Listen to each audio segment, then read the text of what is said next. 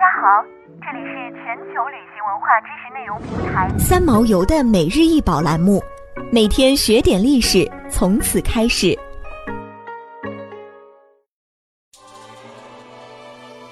贝币，背面上有一条长长的齿槽的，称为贝齿或贝唇。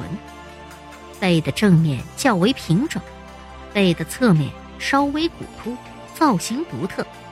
背部多早有小孔，早期孔相对小，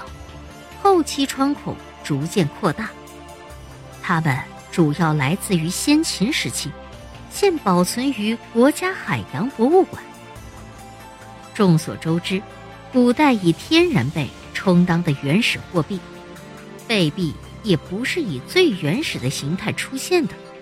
而是人们再改造，将贝壳的背面磨平，再钻一穿孔，主要是便于携带。在我国远古时期，大约在四五千年前的原始社会，因为生产力低下，物质极不丰富，部落或家庭之间偶尔发生的交换活动主要是以物易物。随着生产力的发展和社会的进步，人们生活中的需求不断的扩大，以物易物的交换的方式已经越来越不能适应社会生活的需要了。于是啊，人们急需寻找交换的中介物，那便出现了贝。贝的来源在哪儿呢？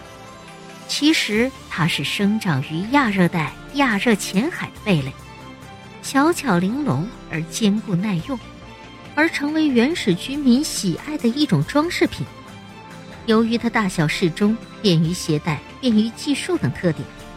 后来随着社会经济的发展和商品社会的形成，贝作为交换的媒介就成为自然而然的事了。后来作为货币的贝需求量逐渐增大，天然贝的数量难以满足，就出现了石、玉、骨、铜质地的仿制贝币。中国是世界上最早使用货币的国家，天然贝币是世界上最早的货币，铜贝、铅贝则是我国及至世界上最早的金属货币。贝币以朋为计量单位，五贝为一串，两串为一朋。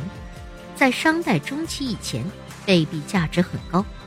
臣下若能获得商王用贝币的赏赐，那可真是极大的荣耀。随着当时商品经济的发展，天然贝币渐渐出现了供不应求的局面，故在当时又出现了许多仿制贝币，有石贝、骨贝、蚌贝、绿松贝等。这类贝币形体都较小，其长度约 一点二 厘米到 二点四 厘米。从其职能上看，贝币既是非金属自然物货币，又是先秦商品交换中的一种等价物。货币及财富通过等价交换满足需求，显示富有程度。如商王武丁配偶妇好，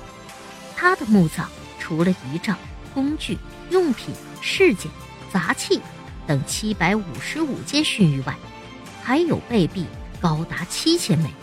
即七百朋贝。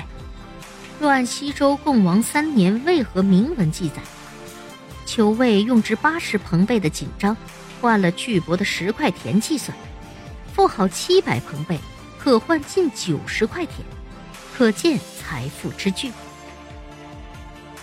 想要鉴赏国宝高清大图，欢迎下载三毛游 App， 更多宝贝等着您。